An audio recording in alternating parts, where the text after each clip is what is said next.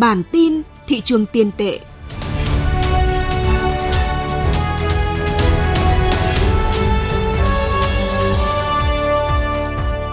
Xin kính chào quý vị. Đây là bản tin thị trường tiền tệ của Thời báo Tài chính Việt Nam. Xin kính mời quý vị cùng theo dõi những tin tức sự kiện nổi bật về diễn biến giá vàng, lãi suất, thị trường ngoại tệ, thị trường trái phiếu trong tuần qua. Mời quý vị cùng theo dõi.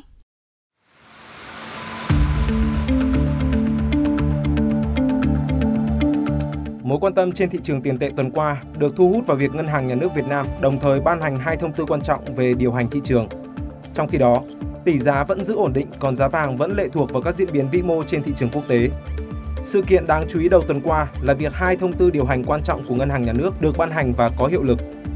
Thông tư số 02-2023 TT-NHNN quy định về việc tổ chức tín dụng chi nhánh ngân hàng nước ngoài, gọi chung là ngân hàng, cơ cấu lại thời hạn trả nợ và giữ nguyên nhóm nợ nhằm hỗ trợ khách hàng gặp khó khăn.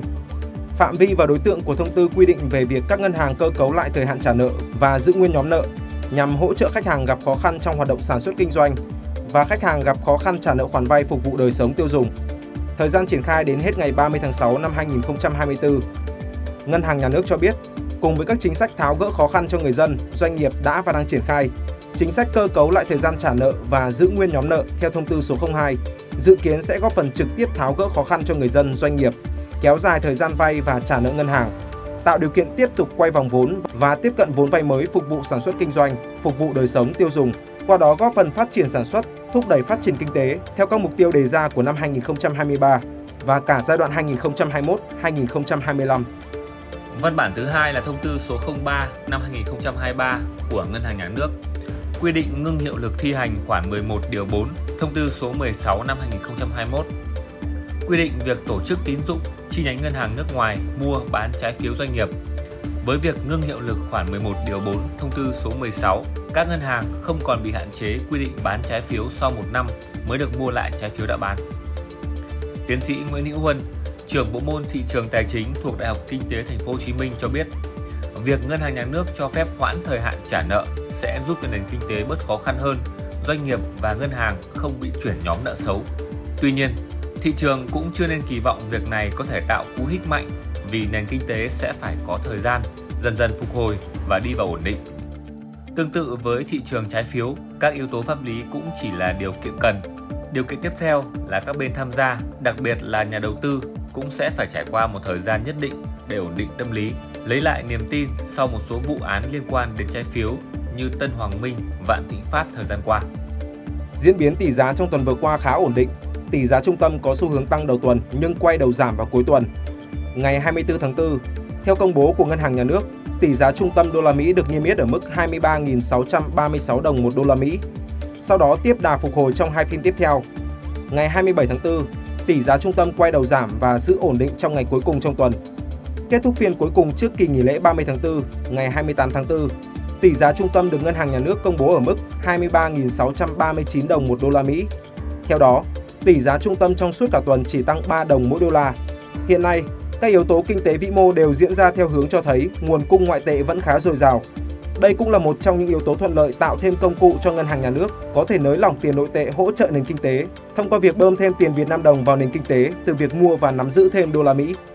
Giá vàng thế giới cuối tuần trước đã có thời điểm tăng vượt ngưỡng 2.000 đô la Mỹ trên 1 ounce, nhưng bước vào tuần này lại có chiều hướng giảm. Đến sáng ngày 28 tháng 4, theo giờ Việt Nam, ổn định với vàng giao ngay 1.989,1 đô la Mỹ trên 1 ounce. Vàng tương lai tháng 6 giao dịch lần cuối ở mức 1.999 đô la Mỹ trên 1 ounce. Các số liệu kinh tế của Mỹ là những thông tin các nhà đầu tư đặt mối quan tâm thời gian qua. Theo một số nhà kinh tế, suy thoái kinh tế có thể gia tăng sau số liệu GDP quý 1 thấp hơn so với dự kiến. Cục phân tích kinh tế Mỹ cho biết GDP quý đầu tiên tăng trưởng 1,1%, giảm so với mức 2,6% trong quý 4 năm 2022. Ông Edward Murray, nhà phân tích tại công ty dịch vụ tài chính Marex cho biết, đô la Mỹ yếu hơn tạo thêm yếu tố hỗ trợ cho vàng. Ông nhận định, bất chấp rủi ro tiềm ẩn, vàng vẫn là một nơi trú ẩn an toàn và phòng ngừa lạm phát. Trong khi đó, giá vàng trong nước chứng kiến những diễn biến trái chiều của vàng miếng và vàng nhẫn Tuy nhiên, biên độ dao động chung của giá vàng trong nước cũng khá nhỏ. Đến chiều ngày 28 tháng 4, vàng miếng SJC 4 số 9 niêm yết ở mức 66,6 triệu đồng trên một lượng mua vào và 67,2 triệu đồng trên một lượng bán ra. Vàng nhẫn SJC 4 số 9 niêm yết ở mức 55,7 triệu đồng trên một lượng mua vào và 56,7 triệu đồng trên một lượng bán ra. Những thông tin vừa rồi cũng đã kết thúc bản tin thị trường tiền tệ của Thời báo Tài chính Việt Nam. Những người thực hiện Chí Tín, Mạnh Tuấn, Huy Hoàng. Cảm ơn quý vị đã quan tâm theo dõi. Xin được kính chào và hẹn gặp lại ở những bản tin tiếp theo.